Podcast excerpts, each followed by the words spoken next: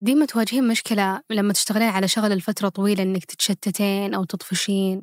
أحيانا على حسب وش الشغلة ولا وين أنا قاعدة أشتغل فيه. بالضبط.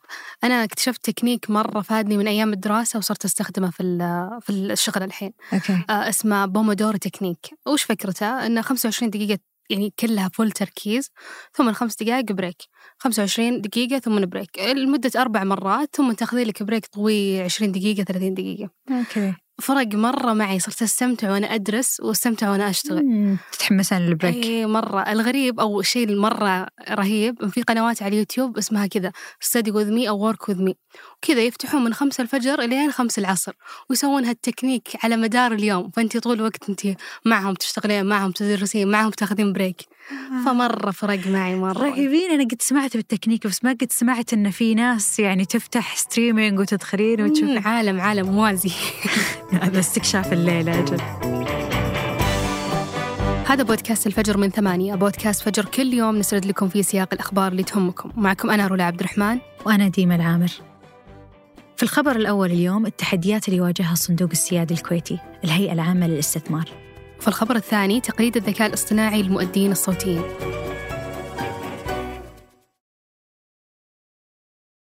قهوة الصباح وأجود محاصيل البن المختص تلاقيها في خطوة جمل. اعرف أقرب فرع لك من الرابط في وصف الحلقة.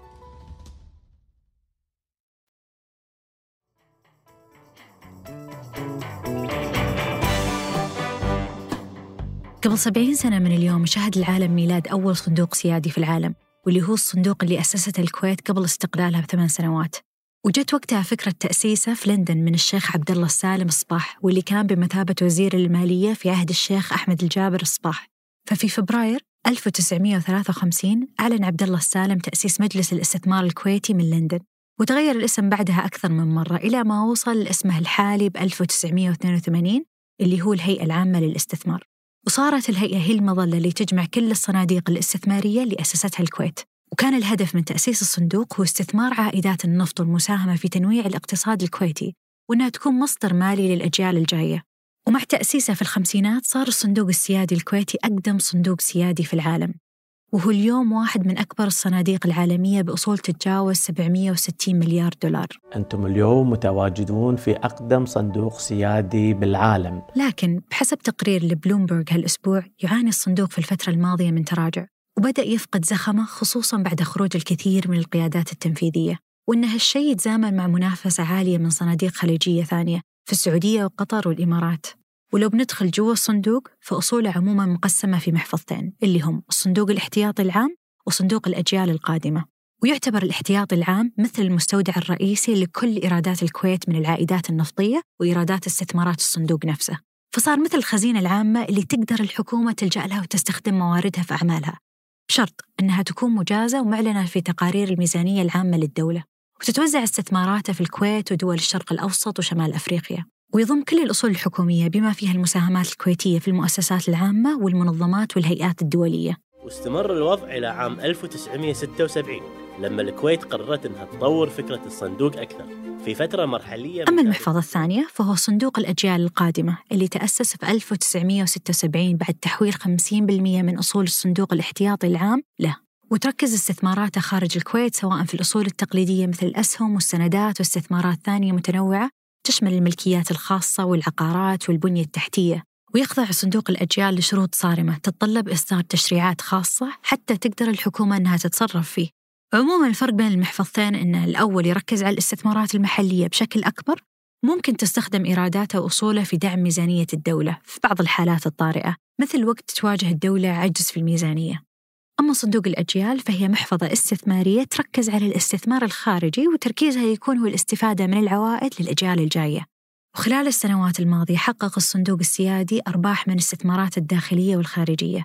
حقق احتياطي الأجيال آه، إيرادات أو أرباح تاريخية ما سبق أن حققها. ففي 2022 حقق الصندوق أرباح تتجاوز 6 مليار دينار واللي تشكل 12% من الناتج المحلي الإجمالي. واللي تجاوز 54 مليار دينار في نفس السنة. وتقول التوقعات أن الصندوق بيحقق ارتفاع في الأرباح خلال هالسنة 2023 وراح توصل ل 7 مليار دينار تقريبا. بحسب الخبراء فالأداء الإيجابي للصندوق يجي بسبب استثماراته المتنوعة اللي تتضمن حصص في شركات ومشاريع عالمية. من بينها استثمارات تتجاوز قيمتها 300 مليار دولار في أمريكا بس. ورغم النتائج الإيجابية على صعيد الإيرادات والأرباح ونمو الأصول يعاني الصندوق من تحديات داخلية تخلي وضعه صعب مقارنة بصناديق دول الخليج. فالهيئة العامة للاستثمار الكويتية اللي تدير الصندوق السيادي تراجعت استثماراتها مقارنة بصناديق خليجية ثانية في السعودية والإمارات. فالصندوق الكويتي استثمر السنة اللي راحت 3 مليار دولار تقريبا بس. وبنفس الوقت صندوق الاستثمارات العام السعودي استثمر أكثر من 20 مليار دولار.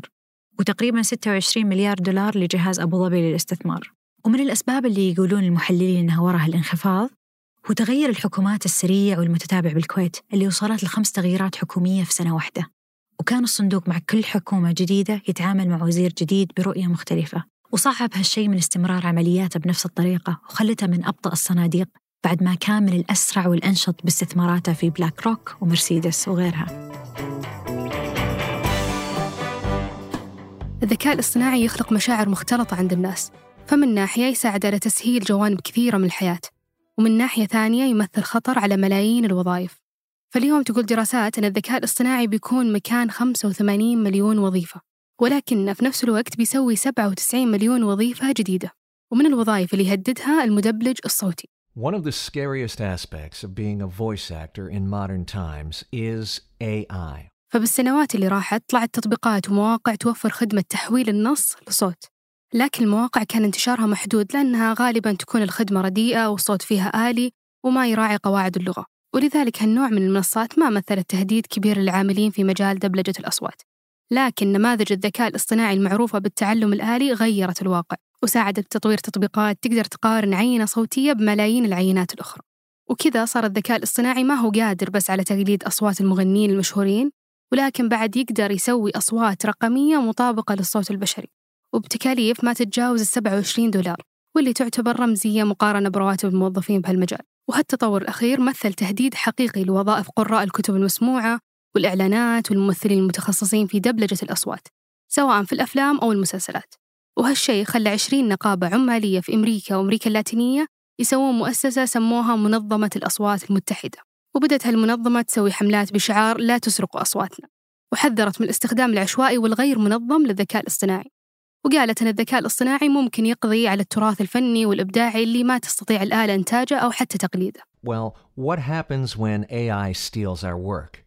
The scarier question to me is what happens when AI steals your voice? وعموما ما في قوانين تمنع هالمنصات من أنها تكمل تنمو وتنتشر ولكن اللي يواجهونها يقولون أن الشركات من هالنوع قاعدة تستغل أصوات الناس وتدرب تطبيقاتها عليها وهالشيء فيه تعدي على حقهم لأنه يصير بدون موافقتهم وبدون ما يكون لهم أي نسبة من إيرادات هالشركات. وفعلا بدأت دول تتحرك بهالاتجاه ومنها المكسيك مثلا اللي بدأت تدرس مشروع قانون ينظم استخدام الذكاء الاصطناعي بمجال الدبلجة أو الأرجنتين اللي قصرت الدبلجة على المتخصصين بالمجال واستبعدت المدبلجين الآليين. وبالنهاية هذه مجرد زاوية ومجال واحد من المجالات الكثير اللي أثر فيها الذكاء الاصطناعي. بشكل كبير وسريع ونشوف بسببه تغيرات تصير لأول مرة.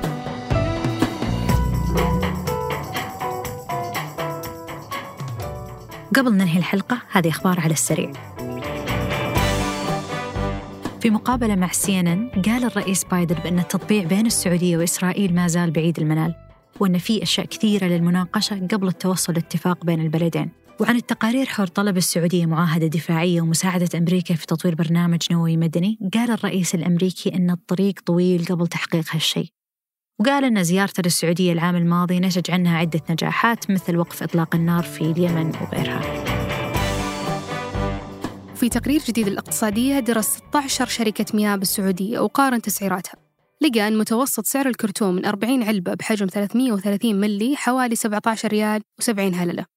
وإن عموما يتفاوت سعر نفس الكرتون بين الشركات بأكثر من 55% فيوصل عند نستلا ل 20 ريال وبنفس الوقت عند مانا ب 13 ريال.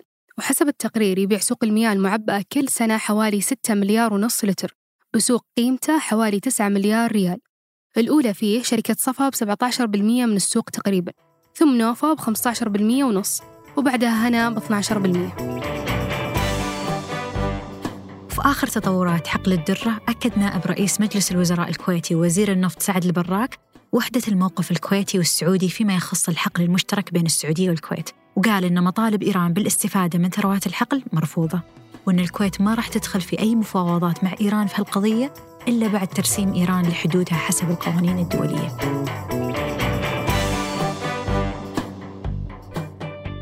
أنتج هذه الحلقة ترك البلوشي وقدمتها أنا رولا عبد الرحمن. وأنا ديم العامر. وراجعها عمر العمران وحررها يوسف إبراهيم. نشوفكم بكرة الفجر.